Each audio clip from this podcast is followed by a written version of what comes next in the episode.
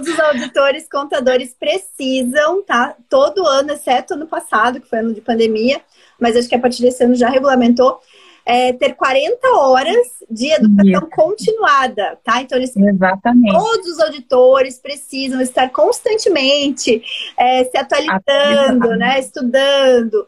E nós, no BPT Educação, somos parceiros né, do, do Conselho Federal de Contabilidade e todos os alunos do, do Formação de Tributarista do Futuro têm não 40 pontos, mas tem 180 não. pontos, né? São três as habilidades que formam o tributarista do futuro: técnica tributária, inteligência de negócios com o uso de tecnologia e clientes. Aqui nesse podcast eu vou te mostrar onde deve estar o seu foco, pois quando você foca naquilo que você tem controle, os resultados vêm e duram a longo prazo. O fato é, o futuro já chegou. Ser um tributarista medíocre ou diamante? A escolha é sua. Olá, entramos em mais uma livecast, a nossa live que depois vira episódio do nosso podcast Tributarista do Futuro. E como sempre, né, gente? Sempre temos um convidado especial hoje, a Lele, que é sempre a nossa host. Mas hoje, terça-feira, estamos gravando fora do nosso, do, do, nosso dia normal, né? De, de livecast, que é sexta-feira às 13 horas. Hoje, excepcionalmente, estamos repondo a nossa livecast da última sexta-feira que não fizemos, porque foi a nossa aula magna, né? Sobre a revolução da carreira do tributarista. Então, estamos repondo hoje aqui.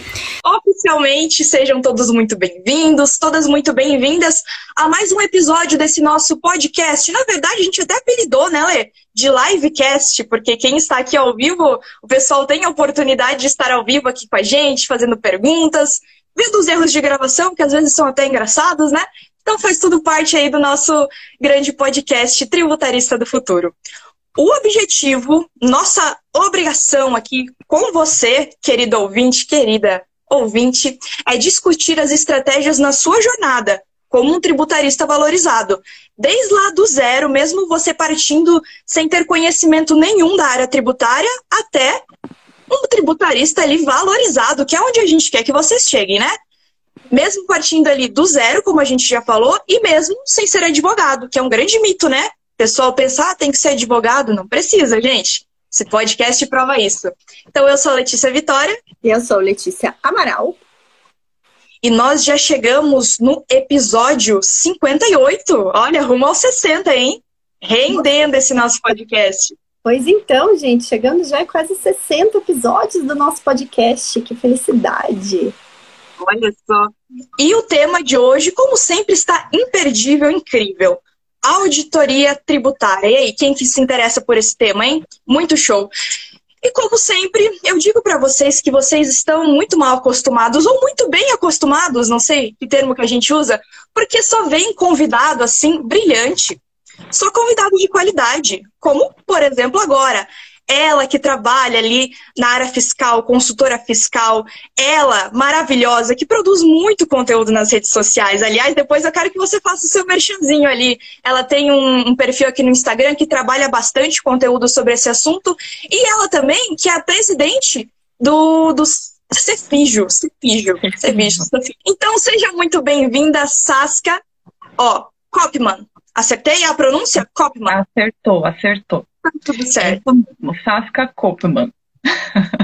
Gente, muito obrigada, Letícia, pelo convite, né? Eu fico muito feliz de ter essa oportunidade, esse espaço aqui para falar, é, compartilhar e trocar ideias, né, sobre esse tema tão importante é, e oportuno falar, né? Ainda mais hoje, quando a gente tem muita informação aí Vou me apresentar rapidamente. Para quem não me conhece, meu nome é Saska Kopman.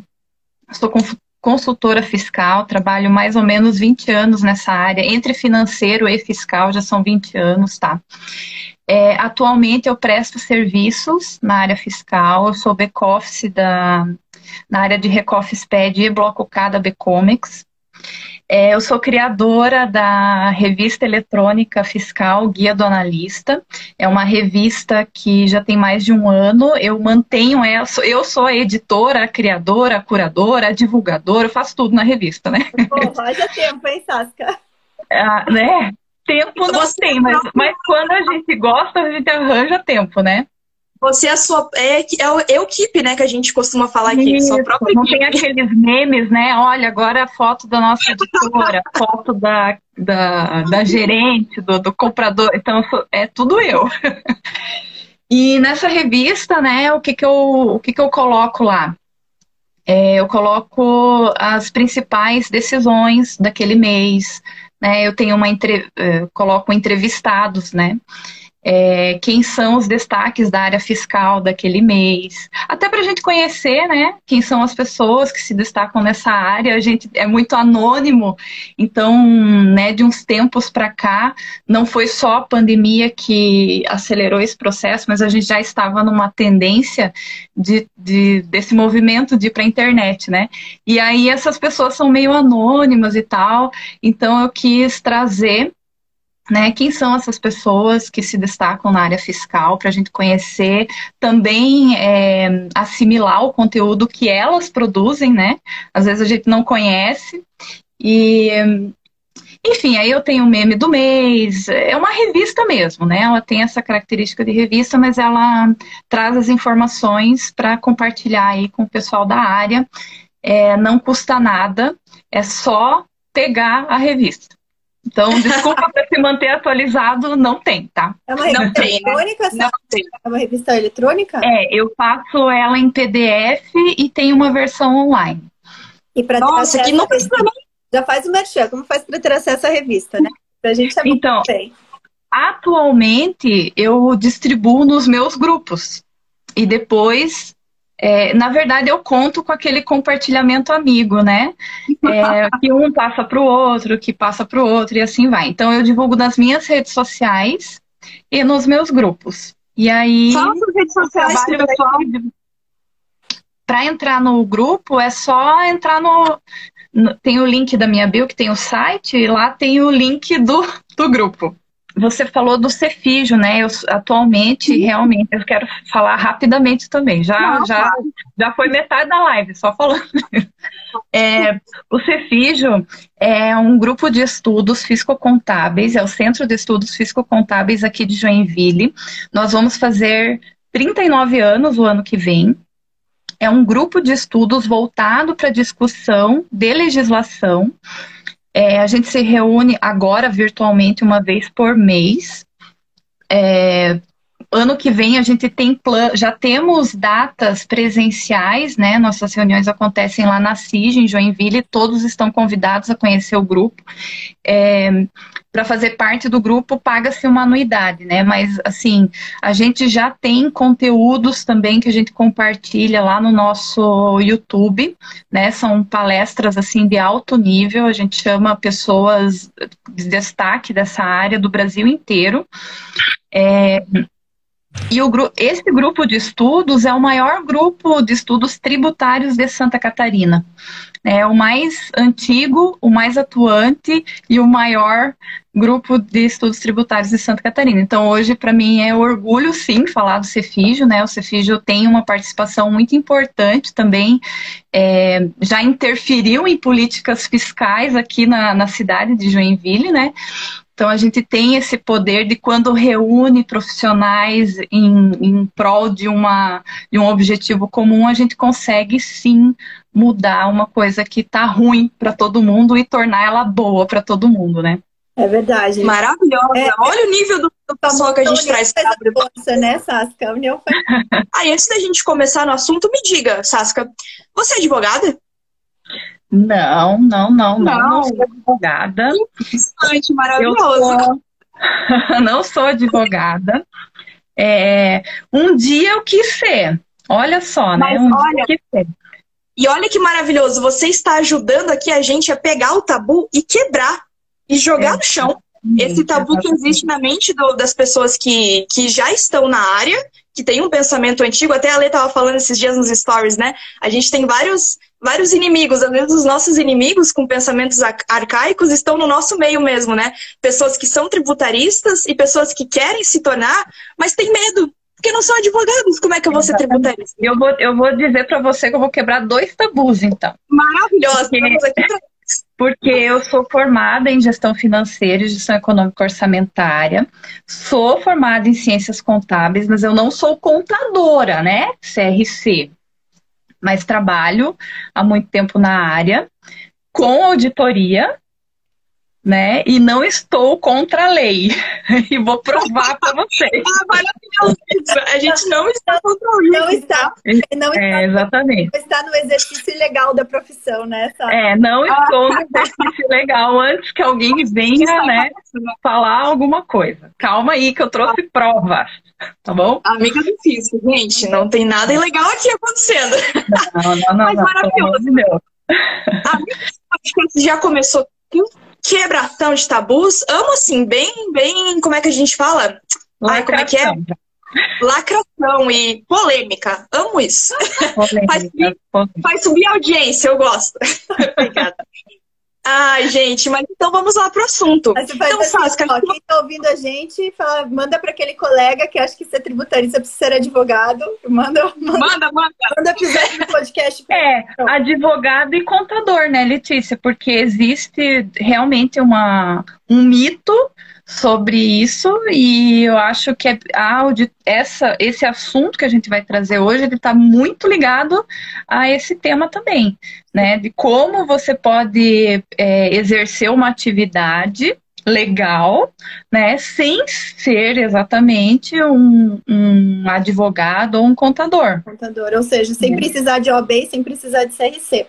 É, Gente, é. maravilhoso, eu, eu maravilhoso. Assim então, quando eu falei que não precisava de CRC, não teve nenhum contador que veio me atirar pedras. Agora, quando eu falei que não precisava de OAB, olha, os advogados. É. É, acho que tá aí. Advogado. É, até porque. E tu sabe, né? Porque tu, tu é, é, a embaixadora, né? Eu posso dizer assim que tu é a embaixadora do, do termo tributarista, que é muito novo aqui no Brasil né? Sim. É, antes de você começar a divulgar e, e, e, trabalhar esse tema, né? A gente já ouvia muito pouco. É então não existia um esclarecimento também sobre a, a, atividade de tributarista, né? Então, normalmente, quem era tributarista? Ah, eu sou contador tributário, eu sou advogado tributarista. Então, era quase que um sinônimo do, da, da, atividade, né?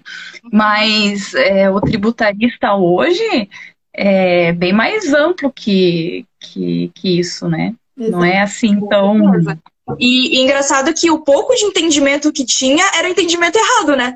Porque é, ainda. É, assim, mas esse, eu, eu vou te dizer que esse é o mal, é o bem e o mal da informação porque tem sempre os dois lados, né? A gente tem hoje muita informação, muita, muita. E, e sempre tem a boa informação e a má informação. E aí a pessoa, eu entendo até a pessoa quando ela é leiga, no, né? E acaba pegando um, um, um texto que tá com a informação ruim, ela vai acreditar naquilo né? E ela vai questionar até que venha alguém esclarecido e debata esse assunto, né? Então, estamos aqui para quebrar tabus. Então, vamos quebrar tabus e trazer esse conhecimento que o pessoal precisa, né? Mas então, vamos lá. Saskia, eu acho que você já está acostumado com, com o podcast, não sei se você já ouviu alguns episódios, e sempre no comecinho a gente tem uma pergunta que a gente chama de pergunta de nivelamento de conhecimento, né? Até rima.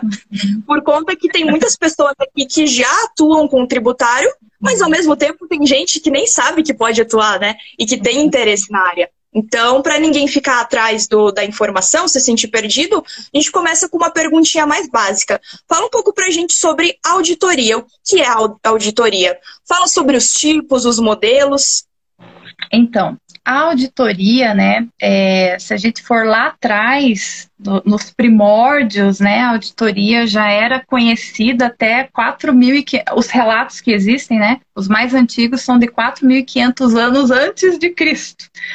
É, já Olha existiam só. relatos de, do que seria hoje a auditoria, né? Claro que é, a gente conhece a história que vem do, do termo em inglês, que é o to audit, que é realizar exames cuidadosos, sistemáticos, é, examinar, ajustar, verificar, certificar, tem todos esses atributos, né? Então, veja só, O termo auditoria significa isso: examinar, ajustar, certificar, tá? É, só fazendo um parênteses, eu, eu sigo muito é, quando se trata desse assunto, eu leio muito o professor Antônio Lopes de Sá, que dentro da, da área contábil, ele é considerado o pai da auditoria. Né? Dentro do livro dele, do curso de auditoria, ele fala que existe uma historinha lá que, que normalmente a gente não conhece e eu comprovei de ontem para hoje, quando eu fui pesquisar, eu falei, vou ver se, se isso aqui existe se estão falando isso, né? E não, não achei, só existe, só tem no livro dele. É bem pouco divulgado. É, essa palavra é, auditar, é, dizem que, que ela tem um, uma raiz no latim. É uma palavra em latim que ela significa ouvir ou bom ouvinte, porque antigamente não existia como você fazer relatos né, de comprovações de fraudes e tudo mais. O que que era? Era uma pessoa te ouvindo, né? E essa pessoa, ela tinha o papel de mais ou menos julgar se o que você estava falando era verdade ou não. Então esse era o estilo de auditoria. Esse era o relato de auditoria. Então era uma pessoa te ouvindo Auditoria. É, deve ter a mesma, uhum. razão, a mesma raiz etimológica de auditório, audição. Isso mesmo, isso mesmo. Então, você, só que essa, isso não é muito divulgado porque depois da Revolução Industrial que se teve aí, né, e começou na Inglaterra e tudo mais, então esse termo auditor e auditoria começou ali, para verificar se existiam fraude, né, é, comprovar se existiam situações erradas ali, e aí que começou a se difundir esse termo. Aqui no Brasil, né, a gente tem uma legislação. Quando a gente vem para o Brasil, então a gente tem uma legislação que obriga empresas a fazerem auditoria, né? É, e quem são essas empresas que têm que fazer auditoria? Porque quando a gente fala em auditoria, também é um termo muito é, formal, né? É, quando você fala em auditoria, automaticamente você tá, você, a tua cabeça viaja para aquela equipe toda engravatada, né? Mulheres de salto desse tamanho, a empresa para para receber a equipe de auditoria, porque você tem que entregar tudo que eles estão pedindo né? E ai de você, se você, meu Deus. Então é um evento, né? É um evento. A, a, é, a consultoria, a, a auditoria chega e é um evento, todo mundo para, existem pré-reuniões, né? Olha, a gente vai receber a auditoria, vai ser assim, vai ser assado, eles vão ficar na salinha X, né? É, é, tem todo um protocolo.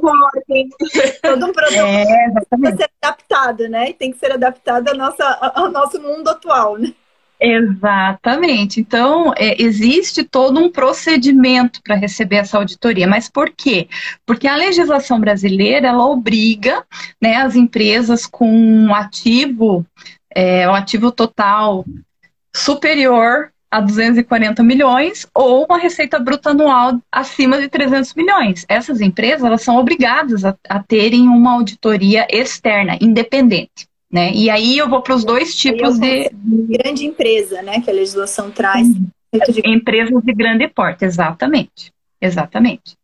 E aí, o que, que acontece? Já vamos entrar nos tipos né, de auditoria, nos, nos tipos, não, nos modelos. É, a gente tem a auditoria interna e a auditoria externa. A auditoria externa é essa que eu falei, que a empresa é obrigada a ter, né, pela legislação brasileira, a Lei 11.638 de 2007 obriga essas empresas a, a, a terem auditoria externa. Mas por quê? por causa das demonstrações contábeis. É, qual que é o objetivo da empresa, se não alavancar seus negócios? Né? Como que ela faz isso? Por meio das demonstrações financeiras, por meio dos investidores. São esses relatórios que comprovam se a empresa é lucrativa ou não. E aí, os investidores, olhando esses relatórios, eles sendo bons, viáveis, eu vou investir nessa empresa. Mas será que essa empresa está tudo certo?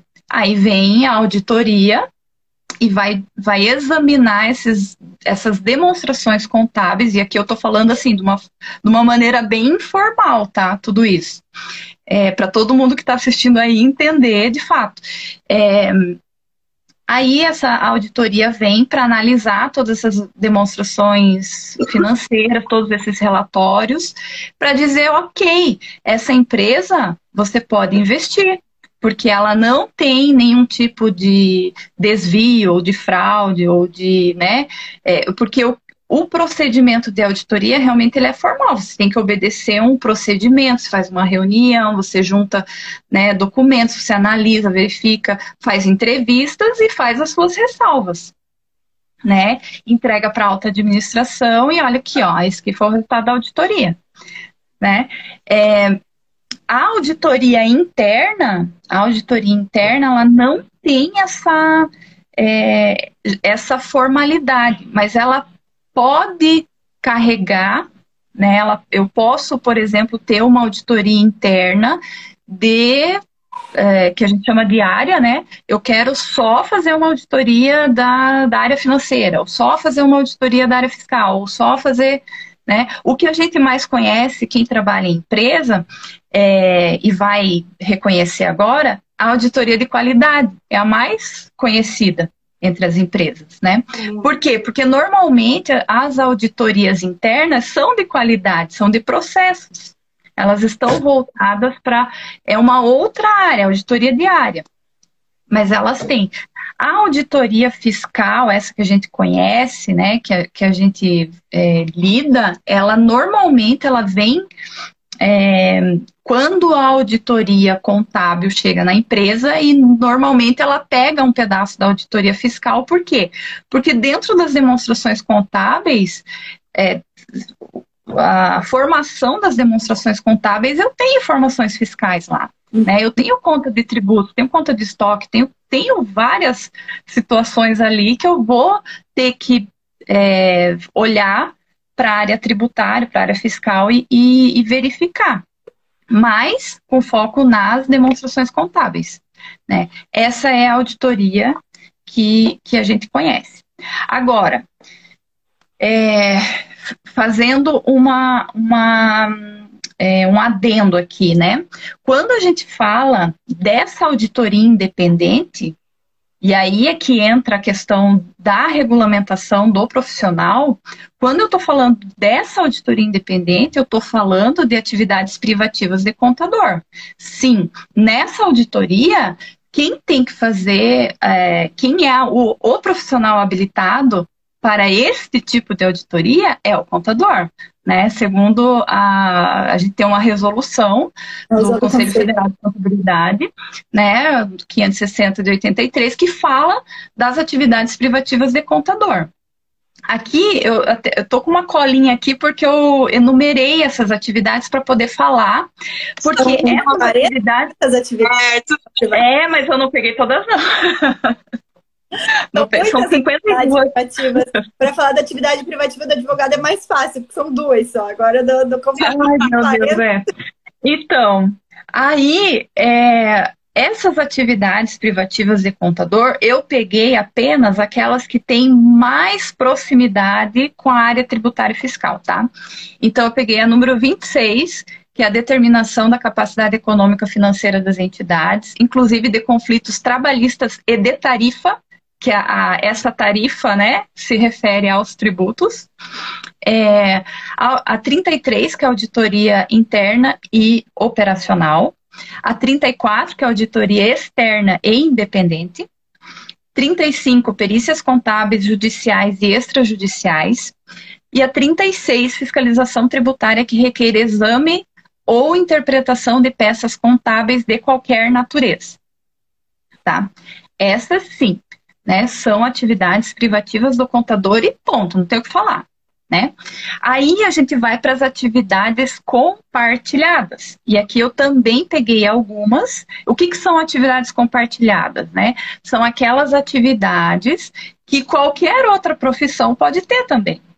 Né? E aí a gente tem as, as atividades que é comum aos administradores, aos economistas, aos advogados e a outras profissões que não são é, regulamentadas, né? Então aqui eu também peguei só uma parte, é, puxando pela lógica, né? Também com essa proximidade da área fiscal, que é a sete que estudos de, sobre natureza e os meios de compra e venda de mercadorias e produtos, bem como o exercício das atividades compreendidas sobre o título de mercadologia ou técnicas comerciais ou merciologia, que aqui a gente pode fazer uma proximidade com a revisão de cadastro de produto, resumindo, né? E tudo que está ligado a ela, é, compras, vendas, enfim. A nove, assessoria fiscal, a 10, planejamento tributário, e 18, exercício de quaisquer funções administrativas. Né? Olha as oportunidades aí, galera. Tem várias oportunidades aqui. Né? E aí, quando eu vou para os modelos de auditoria, é aquilo que eu já comentei antes. Eu estou fatiando essas áreas, né? E estou dizendo assim, ó, é, aliás, os tipos né, de auditoria, para não confundir, os tipos de auditoria. Então, eu estou fatiando essas, é, a empresa em áreas e vou fazer. Então, eu tenho auditoria contábil, eu posso ter auditoria financeira, eu posso ter auditoria fiscal e tributária, que é a mais comum, posso ter auditoria operacional, posso ter auditoria de sistemas, auditoria ambiental, enfim. Aí vai longe né? Porque eu estou fatiando essas áreas e a auditoria interna, ela não necessariamente requer um profissional regulamentado. Por quê? Porque a característica da auditoria interna né, para essas empresas grandes que já passam por auditoria independente, não, ela tem o caráter de prevenção, de, de fazer uma prévia ou de, de é, ah, eu vou ver como é que está a situação aqui. Ou, né, se eu já passo por essa todo ano, né, as, as, empresas têm, e tem empresas que são obrigadas a cada seis meses, como é o caso das empresas de, de, de bancos e financeiras e tudo mais, a cada seis meses tem auditoria. Então, o que, que eu tenho que fazer para estar em conformidade com a auditoria? E segura essa palavra aí que depois nós vamos conversar. é, o que, que eu tenho que fazer para estar em conformidade? Eu tenho que fazer o meu controle interno também né? Eu não vou entregar um negócio todo bagunçado, eu tô, então eu estou controlando, porque quando a gente fala, daí e aí a gente vai chegando mais perto do que a gente quer falar, porque é, é, a gente vai chegar lá perto, né? Quando a gente vai falar de processo, porque o que a gente está fazendo? A gente está funilando né? A gente está funilando, então a gente está aqui na auditoria grande, grandiosa, né? Que vem uma empresa de fora e tal, e o que, que eu estou fazendo? Eu estou afunilando esses processos, estou indo para a área e daqui a pouco eu estou verificando o, o só o cadastro de produto. Não estou vendo mais nada, estou vendo isso aqui. Só que isso aqui já dá impacto aqui, ali, ali, naquele outro. Então, eu estou fazendo isso aqui, né? Então, esses seriam os, os, os tipos, né? É, os tipos de auditoria. Então, a gente tem o modelo que é interno e o externo independente, e os tipos que podem ser os tipos de área, né? É, aí é fatiado na qualidade, no financeiro, auditoria fiscal, tributária, contábil, enfim. Aí são esses, contextualizando, é isso, né? Para começo de conversa. Sempre que. Gente, sempre que existia uma norma, né, que a empresa estiver sujeita a uma norma, uma regulamentação, isso vai ser objeto né, de auditoria, de checagem. Exatamente. E eu sei que tem bastante aluno meu, aluno do FTF, do Formação Tributarista do Futuro, assistindo aqui, nos, nos ouvindo, nos assistindo. E, gente, se vocês quiserem saber mais esses detalhes, regulamentação, se vocês quiserem ver, está lá no módulo 10 do FTF, nas aulas 5 e 6, tá? Eu até olhando aqui certinho para passar para vocês. Então, aulas 5 e 6, uhum. módulo 10, são as aulas que a gente traz todo essas, esse contexto aí também do escopo, das diferenças da auditoria interna, da auditoria Então, não estou falando besteira, né? De forma alguma. De forma alguma. A gente só vem ampliar um pouco mais e trazendo esse nosso contexto, porque uhum. existe muita dúvida, né, Saskia? Assim como existe muita dúvida, o pessoal vai perguntar de perícia, né? Você até citou ali que também está dentro do escopo da, da resolução do CFC, mas, mas voltando aqui para a questão da nossa auditoria, então, gente, auditoria externa, contadores, ok. Reserva de mercado, contadores. Ah, tá na legislação. Maravilhoso. Reserva de mercado para os contadores. Agora, auditoria interna, o que é você pode assim ter, como a Tosca falou, uma abrangência enorme, né, do que é que é uma auditoria interna.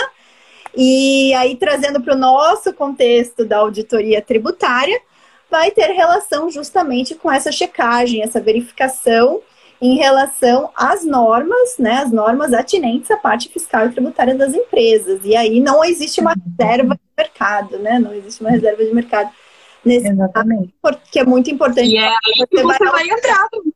É, e aí, esse, esse, de fato, né? Esse de fato, é, a gente está fazendo uma checagem, uma verificação precisamos o quê? Antes ter conhecimento da área, né? Vai Exatamente. A, a auditoria se não tiver um conhecimento, um escopo, né, um conhecimento técnico da área fiscal tributária muito grande, né, gente? Então, vamos. Exatamente. Inclusive, é, puxando, puxando esse gancho que você falou, né, com relação a, a conhecimento, é essa auditoria que a gente está falando, né, que é a do privativo do contador, inclusive a empresa de auditoria, ela tem que estar tá cadastrada na CVM, no Bacen, no Ibracon. O profissional, ele tem também tem que ter, além do CRC, ele tem que é, ser reconhecido como auditor independente. Então, é, existem normas, né? Não é qualquer pessoa que vai ser chamada de auditor. Exato. Né? Inclusive, e, e, não é qualquer atividade. Todos os auditores, os contadores auditores, é, eles precisam, tá? Já vou puxar uma sardinha para o nosso lado também, uhum. Saskia pode puxar. Todos os auditores, contadores precisam, tá? Todo ano, exceto ano passado, que foi ano de pandemia, mas acho que a partir desse ano já regulamentou, é, ter 40 horas de educação Isso. continuada, tá? Então, eles, Exatamente. todos os auditores precisam estar constantemente é, se atualizando, né? Estudando. E nós, no BPT Educação, somos parceiros né, do, do Conselho Federal de Contabilidade e todos os alunos do, do Formação de Tributarista do Futuro tem não 40 pontos, mas tem 180 não. pontos, né? Pena 180, gente. Se Cara, fosse cumulativo, vocês tinham até garantido anos aí. É, se fosse cumulativo, vocês tinham alguns anos aí com, com a pontuação. Pena que não é. Mas vocês ganham 180 pontos e, e alguns outros treinamentos nossos também dão uma pontuação menor. Mas no Formação Tributarista do Futuro vocês têm 180 pontos, né? Então é sempre. Para o pessoal, né? que, que entrou agora no, na turma, se vocês estiverem aqui, saibam que é 180 pontos. É um, uma pontuação bem. A pontuação bem... máxima, né? É, acho que. É, nem poderia ter tanta pontuação, mas foi, foi, foi a pontuação que o Conselho Federal de Contabilidade uhum. a formação de tributarista do futuro. Então, 180 pontos. Legal. E é até importante, né? Porque a gente também coloca coloca selo de qualidade no curso, né? Por conta disso. Né? O Conselho Federal de Contabilidade Sim. não ia testar com esse nível de pontuação se fosse um curso qualquer. Então, isso também traz até um próprio diferencial. Uma, uma diferenciação para o curso, né? E eu já tô amando esse podcast, gente, essa gravação, porque só agora, nesse primeiro assunto que a gente tratou, já derrubamos, quebramos o tabu dessa questão de, ah, preciso ser apenas advogado, ah, preciso ser contador para ser um tributarista. Não, a gente não só derrubou isso, como Sasca, depois, quando tiver gravado, vocês podem voltar. Deu aí várias outras outros contextos onde vocês podem atuar, gente. Então, por favor, por favor, não só ouçam isso, mas espalhem, né? Como foi espalhada a mentira, né? Também, ter, também Vamos temos espalhar que espalhar a verdade a... também, né? Temos que espalhar a verdade aí. Mas show, a gente já fechou esse assunto. E agora sobre auditoria e revisão fiscal. Qual que é a diferença desses dois, Sasca? Então, a, a diferença, na verdade, é bem pequenininha né? Primeiro porque a gente tem que lembrar de novo do conceito de auditoria.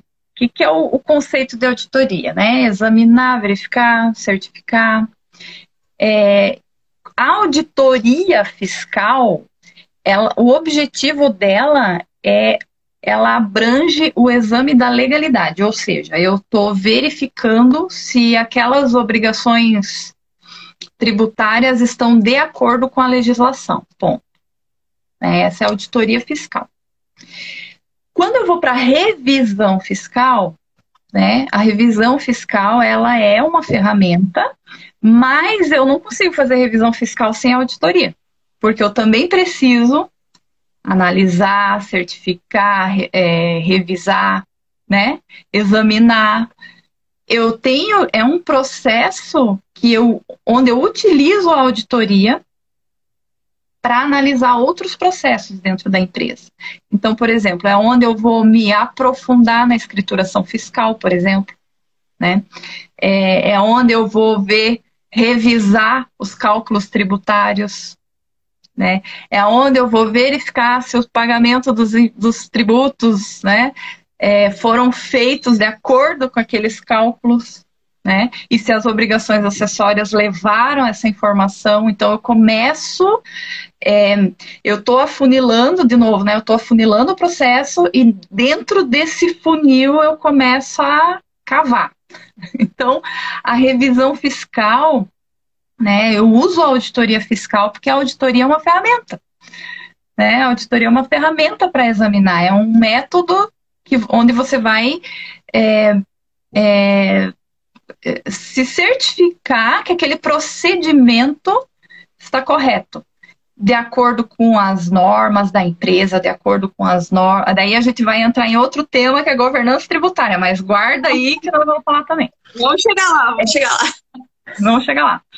É, então, assim. Tá, é, tá, tá, tudo conectado, né, gente? Tá tudo, tudo conectado. conectado tudo conectado. Não tem como eu falar de auditoria né, ou de revisão fiscal sem falar de auditoria, porque eu vou usar a auditoria para fazer a revisão fiscal.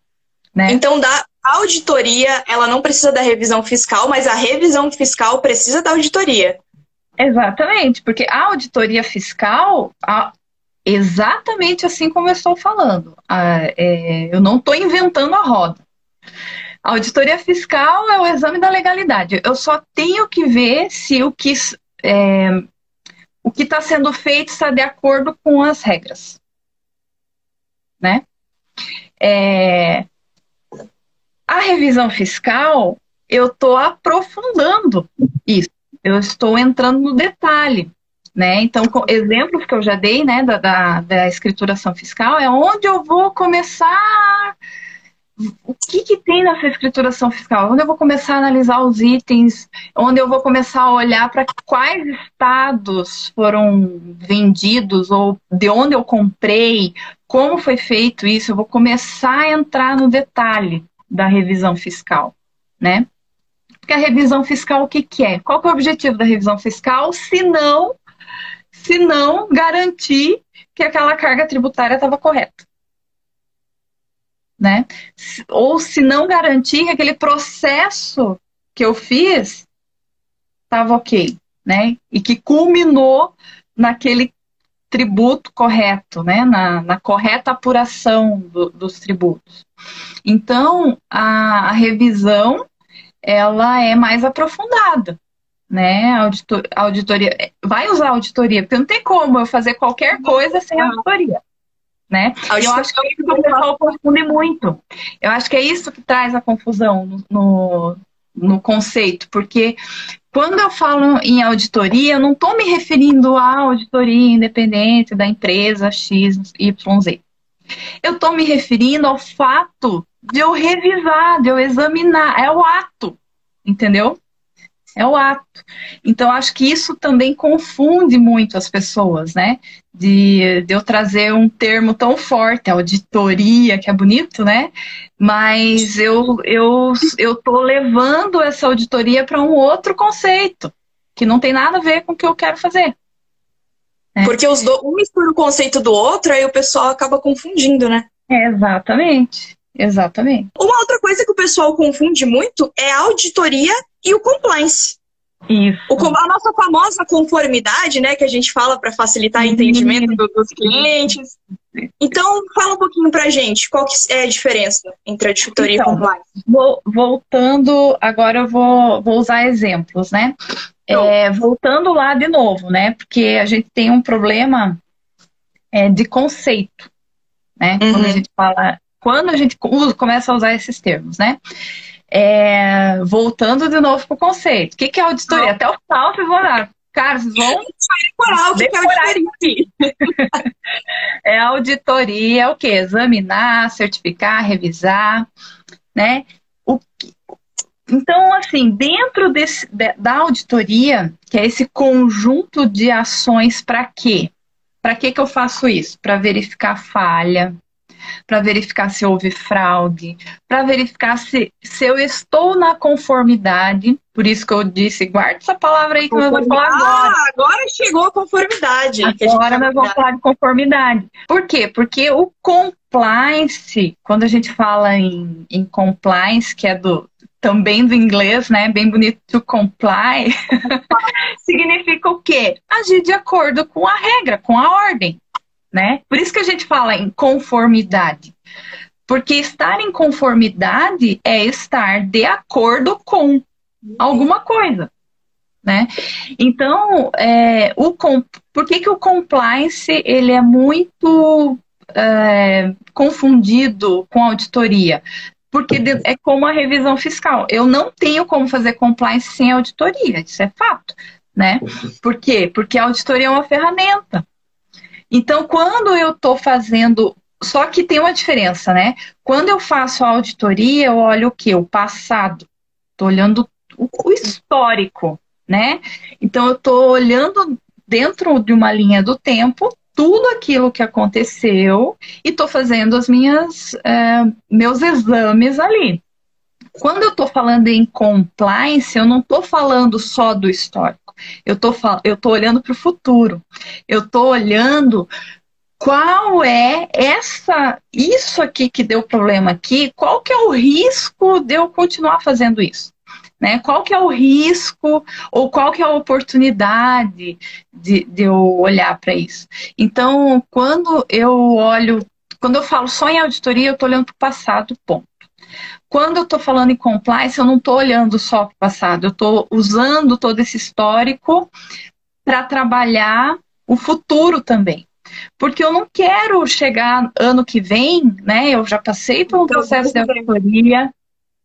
Eu tô. Por quê? Por que, que eu tenho que fazer compliance? Porque isso diminui risco né? Por que, que eu tenho, por que, que eu vou ficar pagando multa o tempo todo da mesma coisa? Ou, né, isso obriga as empresas a olharem para uma outra coisa que, que é o processo, o processo interno da empresa, né? E aí, é, de novo, a gente pode falar em auditoria, mas talvez agora não seja a palavra correta usar a auditoria, mas a revisão dos processos, sim, que é o tal do mapeamento. Quando a gente fala assim, olha, eu, você, o que, tua empresa faz o quê, né, para início de conversa? Quando a gente vai é, iniciar um projeto, né, tua empresa faz o quê?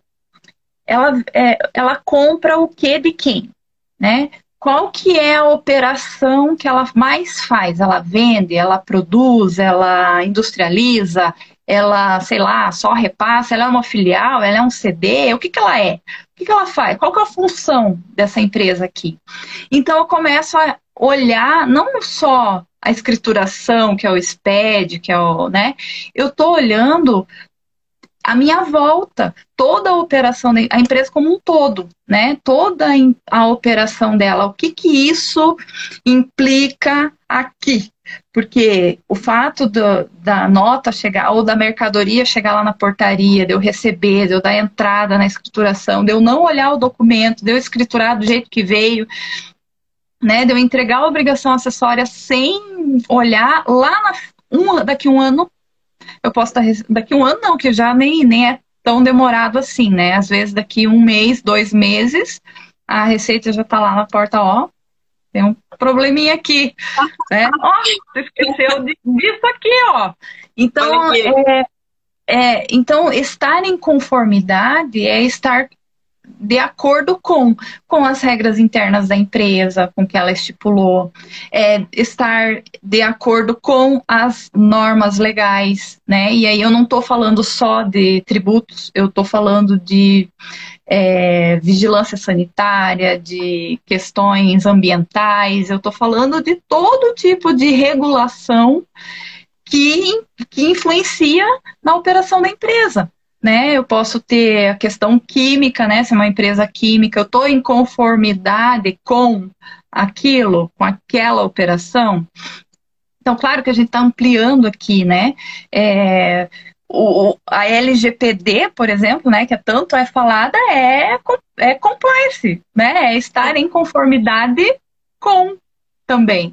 Então, é, a gente tem que, claro, a gente vai é, trazer uma lupa para dentro dessas operações da empresa e analisar, que é isso que, que a gente está falando aqui, né? Quando a gente fala em auditoria diária, eu estou pegando uma lupa e vou olhar para dentro dessa operação. O que está acontecendo aqui que está me prejudicando lá? Ou o que, que eu tô. O, e aí, mudando o disco, né? Em vez de falar só de problema, a gente pode falar de oportunidade.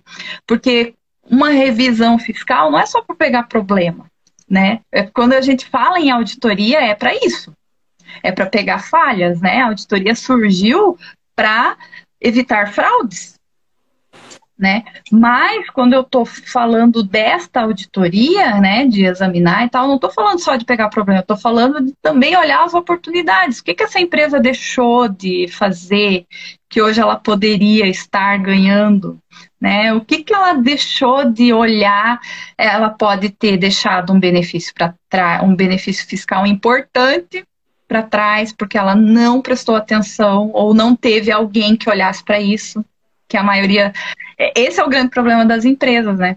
É, a gente está tão engolido pela atividade fiscal, pela atividade tributária, pela atividade tri... contábil, que a gente não tem tempo é, não de tem olhar. pegar as oportunidades, né? Eu tava, tava querendo resumir aqui para o pessoal entender, é, até puxando o gancho do que a Sasca trouxe. Então vamos, vamos olhar a auditoria como uma ferramenta para levar a conformidade da empresa. Uma ferramenta, uma ferramenta para conformidade, para né, identificar se a empresa está ou não em conformidade e fazer os ajustes, como também uma uhum. ferramenta para identificar oportunidades, seja oportunidades de recuperação de tributos, seja oportunidades de planejamento tributário. Então, aí a gente consegue interligar tudo, né? Interligar tudo. Exatamente. E resumir o que a gente faz como tributarista no nosso dia a dia, né, gente? Porque o que, que a gente está fazendo? Mapeando o negócio do cliente, entendendo o negócio do cliente. Chegar a oportunidade. É, verificando se ele está. É, é, verificando, né, por meio de uma auditoria se ele está em conformidade, se, essa, se ele não está em conformidade, se essa desconformidade é uma desconformidade que pode levar a um risco tributário, no sentido de levar a uma possível autuação, possível auto de infração, com multa, enfim, que gere um passivo para a empresa, ou se é uma, uma desconformidade que está fazendo com que a empresa recolha mais tributos do que deveria e assim a gente pode fazer um trabalho de recuperação tributária. Então vocês veem que é um tema, mas que ele gera é, uma abrangência, uma importância dentro do nosso dia a dia tributário, porque é justamente isso que o tributarista faz. Quando eu quero resumir, falei, ah, eu ensino para vocês quatro serviços de alto valor agregado na área, na área tributária, né? Como tributarista. Dentro do quatro? Só que auditoria é tudo, porque para planejamento tributário você tem que fazer uma auditoria, para governança tributária, a auditoria é um dos pilares, porque um dos pilares é o compliance, é a conformidade, então a gente só vai identificar se a empresa está em conformidade ou não por meio da auditoria tributária.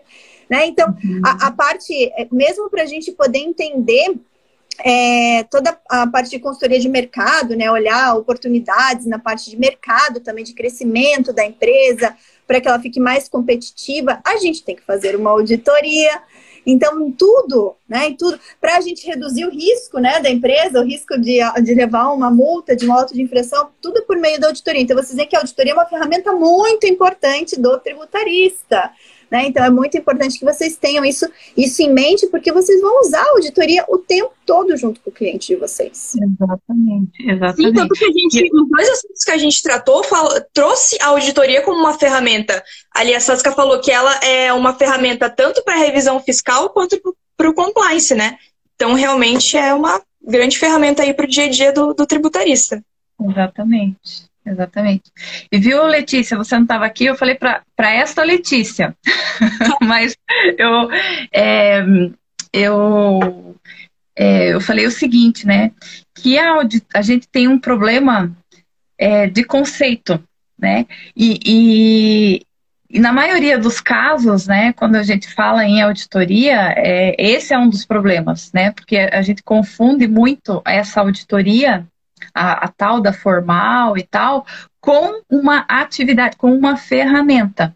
Né, com o ato de examinar. A gente podia colocar outro nome, mas é, um, é, é uma auditoria.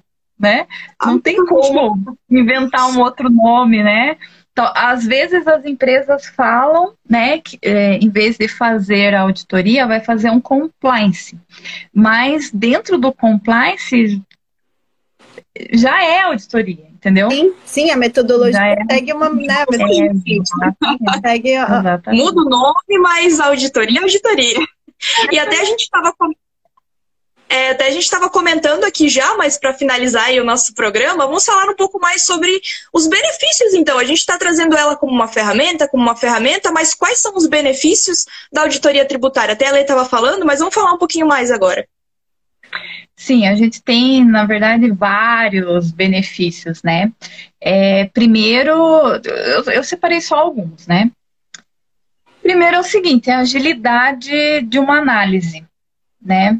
Quando a gente faz a, a uma auditoria, e aí eu vou puxar um pouquinho também pro... Gente, quando eu estou falando em auditoria, eu já estou falando também em auditoria digital, tá? Porque vamos, vamos combinar que ninguém faz auditoria sem sistema. É, hoje em dia, né? Por isso que eu falei, aquele hoje em dia... do auditor lá com, com o caderninho para olhar o documento, hoje é tudo digital. Né? Exatamente. Né? E até impossível de falar né, de todas essas coisas que a gente faz aqui, né, eu tenho certeza, Letícia, que tu na tua empresa usa, usa sistema, né? Claro, a gente usa uma planilha em Excel porque a gente é pegar também, né? Então, gosta do Excel.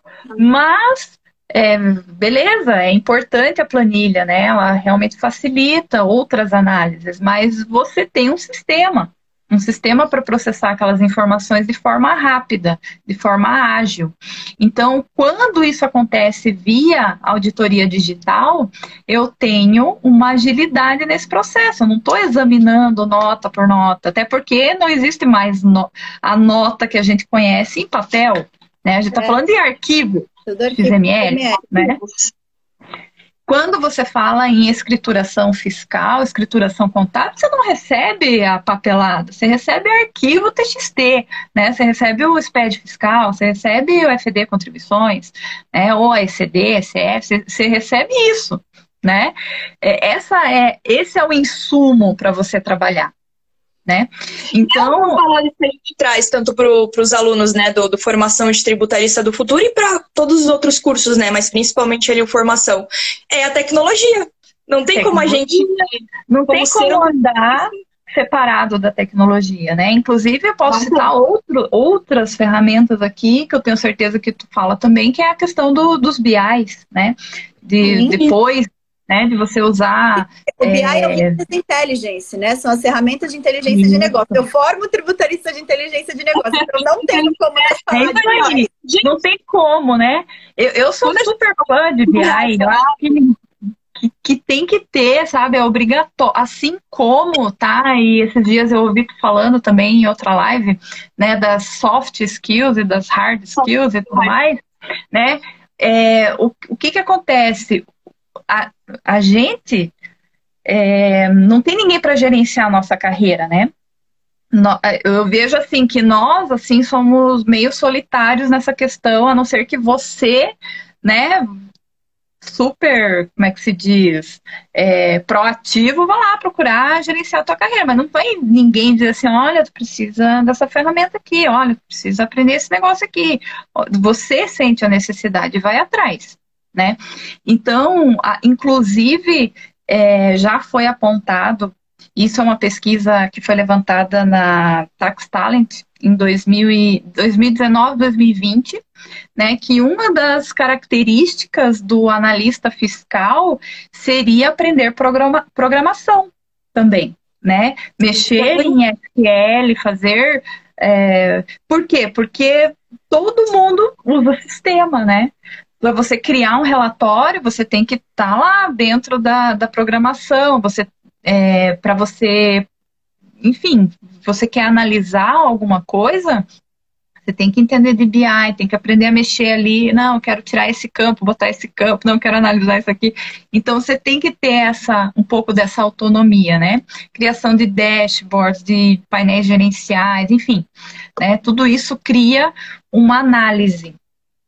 É, outro, aí fugia um pouco do assunto, mas voltando, estou voltando. Outro benefício, tá? É a, justamente a regularidade fiscal, que é a, a tal da conformidade. Então, quando isso não só auxilia a empresa como um todo, né? Quando eu falo assim regularidade fiscal, também estou falando da gestão fiscal né, da empresa. Então, é, quando eu começo a trazer todas essas questões de, ah, eu estou auditando, estou verificando, examinando, sei lá, o relatório, ou o procedimento, ou revisando o mapeamento, ou né, revisando alguma, algum processo ali, eu estou melhorando a minha gestão fiscal também né?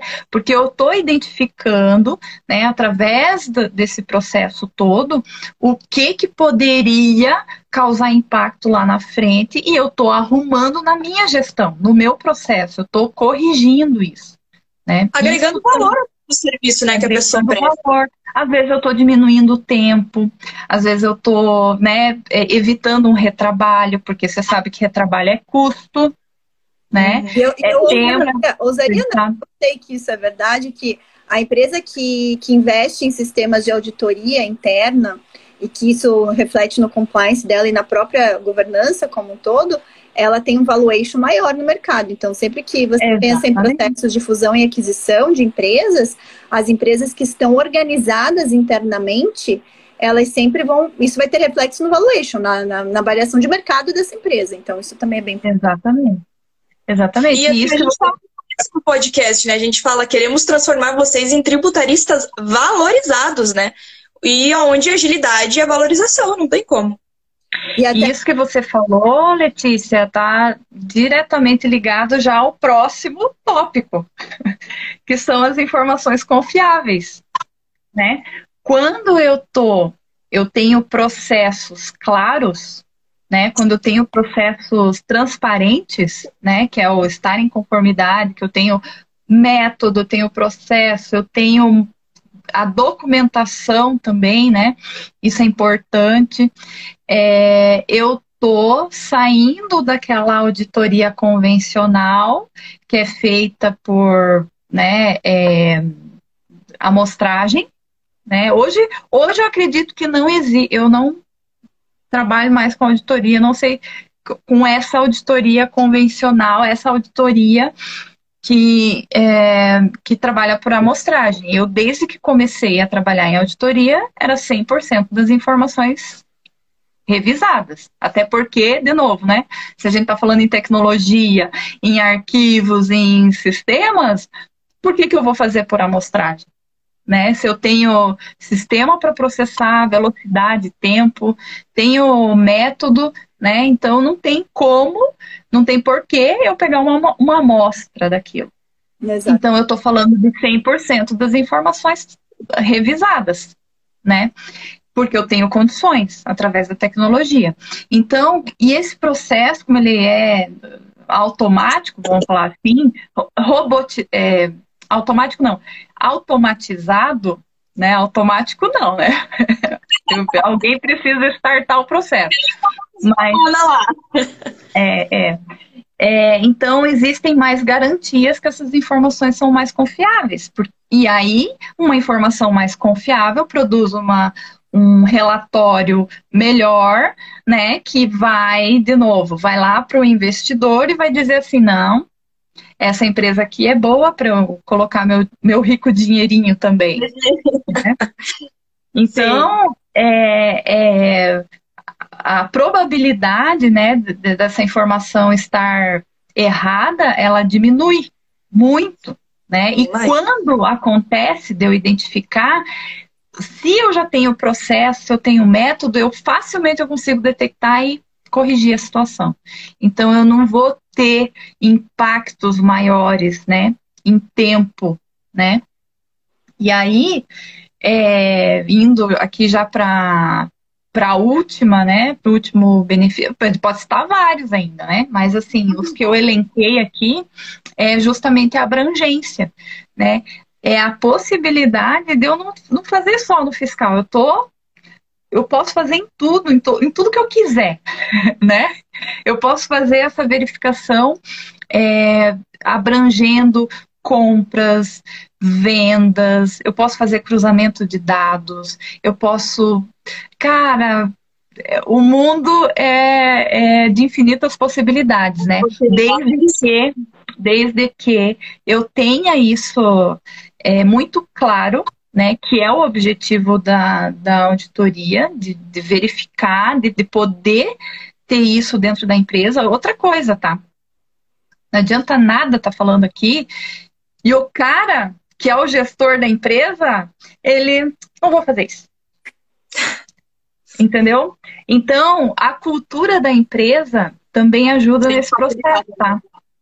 É, é, tudo tão interligado que quando, é, assim, são dois mundos diferentes, né? Porque quando você está falando em, em nessa, naquela auditoria convencional, né? Eu vou chamar de convencional para a gente separar as coisas, Sim. né? Quando a gente está falando daquela auditoria lá, é, é uma obrigação da empresa, né? Eu estou fazendo porque tem que fazer e acabou. Né? Quando eu, eu, eu olho para esse processo como uma oportunidade, cara, estão fazendo auditoria, o que, que eu vou fazer? Então eu aproveito esse processo para olhar para minha área, para olhar a minha volta, para começar a, a enxergar oportunidades e, claro, corrigindo as falhas, né?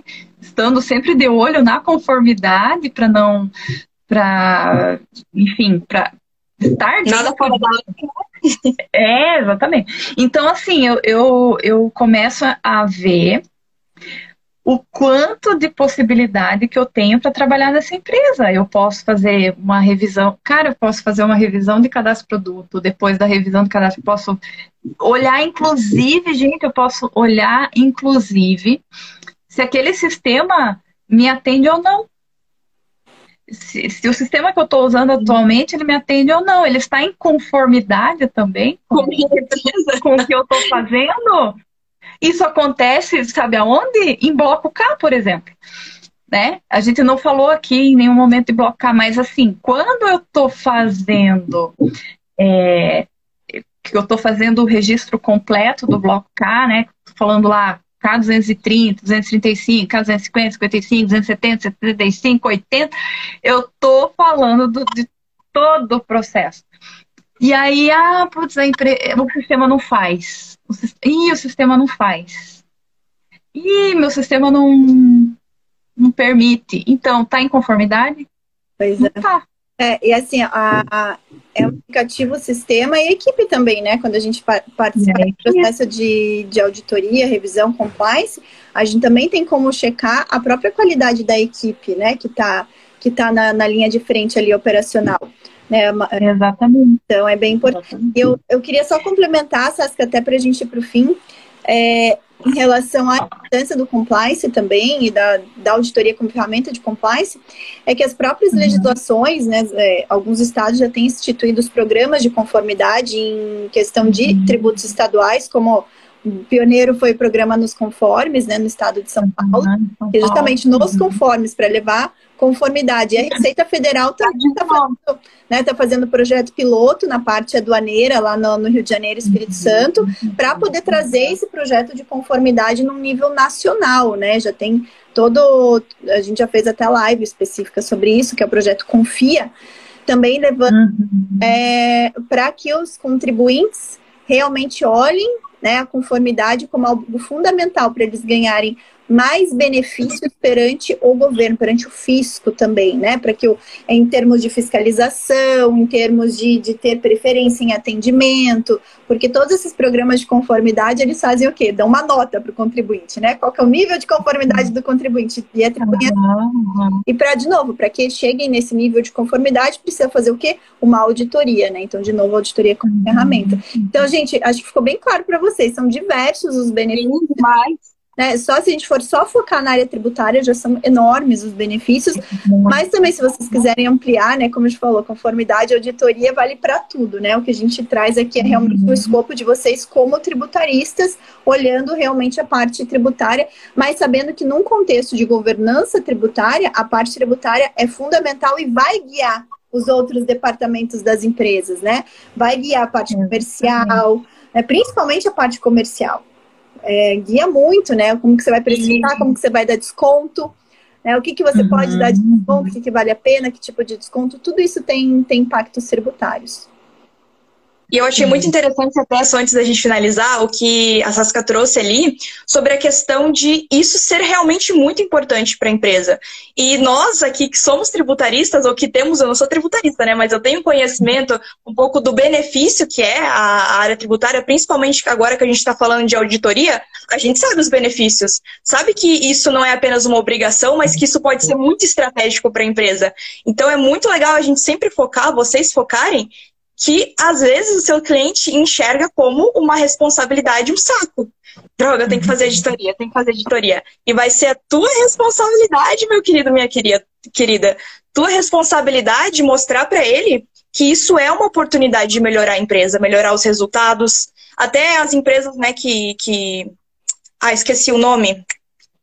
SA, né, que deixa para que é possível comprar ações, uhum. valoriza pra caramba, né? Sim, sim. Então, realmente é algo para a pessoa ter sempre em mente. Até a gente ensina aqui, já puxando de sardinha, né? No, no, Formação de Tributarista do Futuro, um dos, dos serviços que a gente ensina é o compliance. E se o seu cliente conseguir entender a importância que é uma auditoria, você vai conseguir vender compliance. Então, tá tudo muito interligado, gente. Tá. Muito sim, interligado. Muito Eu só queria é, é, reforçar o que a Letícia a Letícia aqui de cima falou. Amaral, não é Letícia Vitória. É, com relação ao fisco, muito bem lembrado.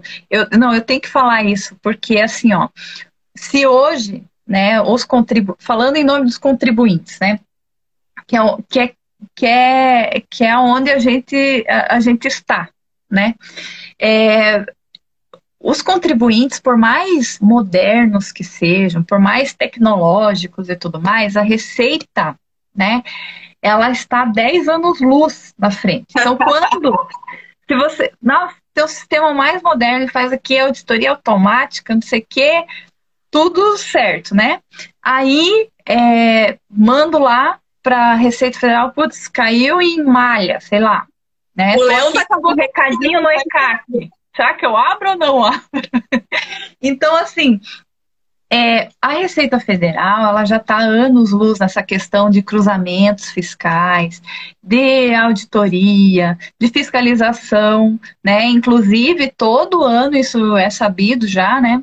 É, todo ano eles divulgam né, o relatório deles de, das metas de fiscalização e, e, e só recordes e, né? e eles só recordes. Metas, né? Esperam as metas, né? Assim, Superam as metas. Como Você imagina. Né? Bater a meta e superar a meta.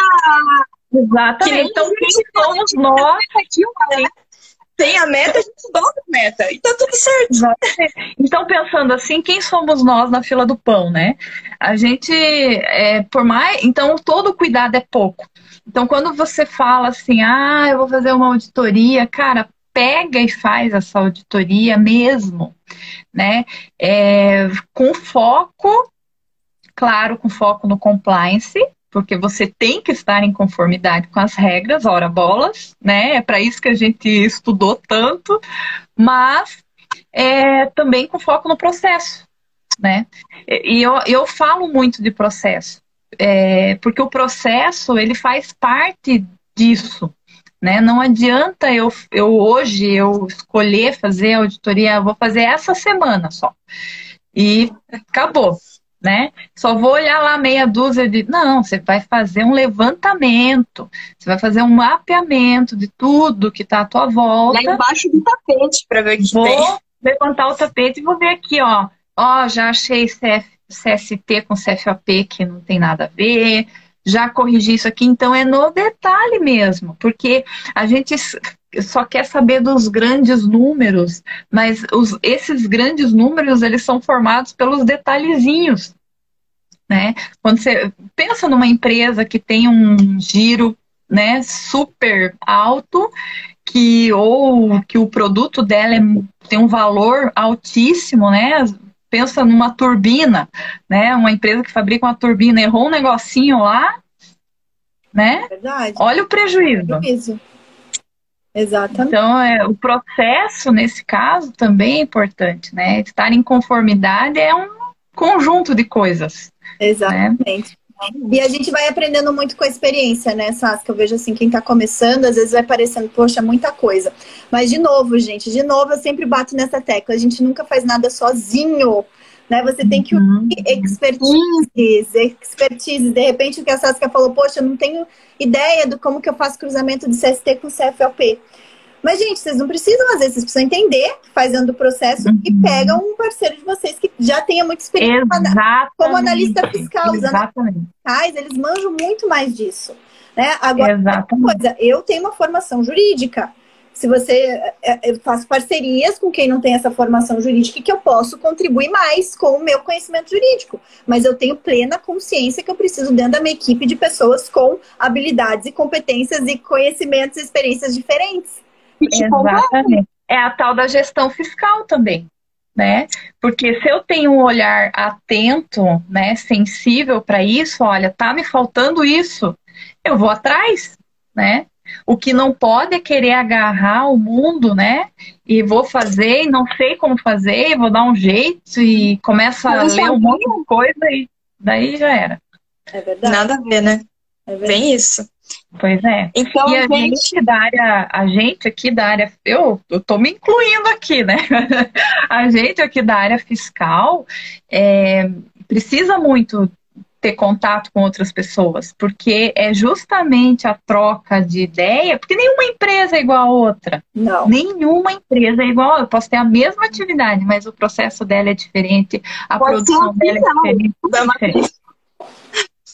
Exatamente. Então não tem como eu, eu, eu colocar tudo isso dentro de uma caixinha e falar assim, agora eu vou fazer tudo igual. Não é assim, né? Tudo vai ter análise, tudo vai ter o teu, é, o teu olhar atento para isso. E principalmente, se você identificou, como a Letícia falou, se identificou que você não sabe disso, vai atrás quem sabe. Exatamente. É. Faz, exatamente. E o que, eu, o que eu acho assim, que é fundamental para a gente desenvolver o, o nosso pensamento de tributarista, né? Às vezes eu fico um pouco medo de quando a gente fala, ah, passo a passo, faz assim, fica muito dentro da caixinha, porque Uhum. a realidade não é dentro da caixinha, né? Como a Saskia falou, cada empresa tem a sua realidade e cada caso que a gente pega é uma realidade totalmente distinta de outra. Então, quando, quando eu formo o tributarista, né? Eu falo, tenho esse, esse, esse objetivo, esse propósito de formar tributaristas de inteligência de negócio, eu tenho que formar vocês para desenvolver o pensamento estratégico e o raciocínio para vocês conseguirem pegar uma situação e lidar com essa situação, mesmo que não exista uma resposta pronta, né? Muitas vezes não vai existir resposta saber ir atrás da resposta vale muito mais, né? Letícia, o que tu falou era a filosofia do professor Antônio Lopes de Sá. Exatamente isso ele defendia, o raciocínio sobre as coisas. Por quê? O que a contabilidade estuda, né? O patrimônio das empresas, né? Toda a influência do mundo externo dentro do patrimônio. Então, o patrimônio ou aumenta ou diminui. Então, eu, eu estudo isso. O professor falava o seguinte, que, que hum, justamente porque o, o patrimônio é mutável, né? Uma hora ele está acima, outro óleo está abaixo, eu tenho que raciocinar sobre, né? Quais são as influências que estão aqui forçando o meu patrimônio? Eu estou falando de uma forma bem esdrúxula, né? Porque no livro é, é, é. é todo formal, mas assim, é, é isso que ele queria dizer, né? Que eu, qual que é o raciocínio em volta? Então ele, ele estimula, ele fala sempre que o, o contador e porque ele era contador e era um estudioso da área, um grande pesquisador, e ele defendia esse raciocínio. O contador ele tem que pensar, é pensar sobre, não é seguir o método só. Né? Isso ele fazia, inclusive, uma crítica contra é, a, a, auditoria, porque a auditoria é uma ferramenta que existe um, é, que é um controle sistêmico, um método racional para se chegar a determinado resultado, né? É, mas eu, eu tenho que pensar sobre. Eu não tenho que seguir somente, né? Se eu achar que, que que faz sentido, beleza, né? Eu vou defender a tese, mas é, o raciocinar era importante para ele. É, é Só fazendo um parênteses, né? E, e, essa, não, essa questão é muito importante, até porque eu lembrei, me deu um gatilho aqui de uma coisa que eu e a Lelês, nós, Lelês, defendemos muito, é a questão da, de que tudo evoluiu, tudo evoluiu, menos o modo de ensino. Isso não é só um ensino contador. Isso eu vejo como um ensino primário primeiro ano até o ensino médio. A gente não tá, a gente não aprende a pensar como raciocinar. A gente aprende fórmulas prontas. Por exemplo, esse problema aqui, ele vai ter uma fórmula pronta. Esse vai ter uma fórmula pronta para tudo. Então a gente acaba não, não levando isso para para nossa vida, né? Como você deu o exemplo ali de um contador, de um, um tributarista, né? Uma pessoa que quer ser um tributarista, não vem com esse pensamento de raciocinar sobre, né? Tem, você tem que raciocinar de forma crítica, inclusive, né? Você tem que ter. De forma crítica, exatamente. Essa é a palavrinha, é, o crítico, porque não é só pensar, né? Pensar todo mundo pensa, mas é o, o a criticidade do pensamento, né? Que vai te levar para o resultado bom ou ruim. Né? É. Então, é, eu. Tributário, falha de número, muito... falha de planilhas. Assim, a gente não está lidando com uma ciência exata, né? De forma alguma estamos. Sim, não tem como. Inclusive, até porque ciências contábeis é uma ciência social, né? Se fosse exatas, a gente estaria. É por isso que fala, é, tem aquele meme, né? Ah, você é contador? Ah, então calcula aqui para mim. Não. Não, não, não é assim. Pois é. Uma ciência social. Então, a gente precisa né, desse olhar é, de pensar sobre. Né? E isso está faltando. Uma pronta para todos os problemas, né? Está faltando em, é, a gente vê de uma forma bem simples, né? A gente sabe, olha o jornal, jornal, né? Internet, abre a internet hoje e vê assim, nossa, tem é, empregos, né? Tem muitas vagas em aberto e tal. Mas ao mesmo tempo tem muitas pessoas procurando e não se encaixam naquelas vagas, né? É, por que também, né? Porque eu, eu tenho uma diferença de pensamento quando eu estou captando aquele profissional e esse profissional que está aqui, ele só quer chegar lá e quer fazer. Ele também não vai durar, mesmo que ele pegue aquela vaga, ele também não vai durar. Porque o que as empresas querem, exigem, é alguém que não é uma máquina, né? A gente está vendo aí a, a, robotização na área fiscal também. Robotização de processo, que é o RPA. Né? E, que, e que dentro da área fiscal já funciona muito bem, inclusive. Então, é, meu, a gente tem muito assunto para falar. A gente... Né? É, já, já, já, cada um assunto mais o outro vai. É, cada tema de podcast Sim, ficar a tarde é muito profundo essa. Mas, Tasca, olha só, tá muito boa a conversa. Só que eu estou 15 minutos atrasada para a reunião que eu tinha marcado para as 2h15. Meu Deus! Gente, mas a gente sabe que quando dura é porque o assunto é bom, porque o assunto ele tem várias ramificações, mas deixamos aqui esse baita episódio aí com a nossa baita convidada. E eu tenho certeza que esse é um episódio que o pessoal vai querer ali, ó, quinta-feira sair pronto ali nas plataformas de áudio e no YouTube, o pessoal vai querer reouvir, tenho certeza. Isso aí. Ai, e, os bom. alunos do FTF ouçam esse episódio, depois vocês vão lá no FTF, vocês vão estudar com carinho o módulo 10 e o módulo 14, que são os módulos que falam desse assunto que a gente fala, falou aqui, que é compliance, governança, auditoria, planejamento tributário, recuperação de tributos. Então, vejam com carinho, revisem, assistam de novo para quem já assistiu, para vocês absorverem muito bem esse conteúdo do que a gente falou aqui, tá? Saskia, obrigada, foi muito bom esse nosso bate-papo. Vamos marcar para frente uma, uma parte 2 para a gente continuar falando, trazendo temas relevantes aqui para o pessoal. A todos que nos acompanharam, Pessoal, hoje infelizmente não vai dar tempo de abrirmos para perguntas, mas lembre-se, toda quarta-feira ao meio-dia tem a minha live mentoria, então se vocês têm perguntas, aproveitem, coloca na agenda, quarta-feira meio-dia, vem e tragam as perguntas de vocês que eu vou resolver. A gente vai debater os outros temas. E sexta-feira agora, para quem está nos acompanhando ao vivo, sexta-feira agora, que é dia, que dia que é, Lelê? Dia 3? Dia 3 de dezembro, teremos a, no, a nossa próxima livecast, né? Então teremos mais essa semana com dobradinha aí, excepcionalmente com dobradinha. Gente, é muito conteúdo, muito conteúdo. Legal. Olha, eu que agradeço vocês, tá? Agradeço a receptividade, agradeço novamente o espaço aqui, sou muito grata a vocês. É, enfim, só tenho coisas boas para falar. Realmente esse espaço para mim hoje foi muito importante, muito importante, até porque é, é a gente que traz né, essa, essa coisa de compartilhar as informações, então qualquer oportunidade para trazer esse esclarecimento é, é único, né? A gente tem que aproveitar mesmo. Bom, posso fazer um jabazinho assim? Pode, pode. É, só quero convidar vocês para quem não conhece o Cefígio, arroba Cefígio, vai lá, segue o Cefígio. É, tá com dúvida, só me chama lá no direct que eu respondo. Depois me segue lá também no Instagram, arroba sascacopman.copman, com dois P's. É, quem quiser né, uma edição da revista do Guia do Analista, me chama lá. Mas lá no link né, no link da minha bio você já consegue acessar meu site e ver as edições por lá, tá bom? Eu coloquei também. Então no... é isso, meninas. Eu que agradeço o espaço.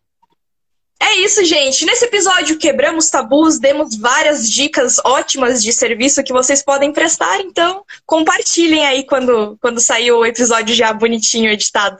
Tá aí. Não se esqueçam de se inscrever no canal do YouTube Tributarista do Futuro e assinar o podcast Tributarista do Futuro também, tá bom? Meninas, Beijão. beijo todos. Beijo. beijo. Tchau, tchau, gente. Até tchau.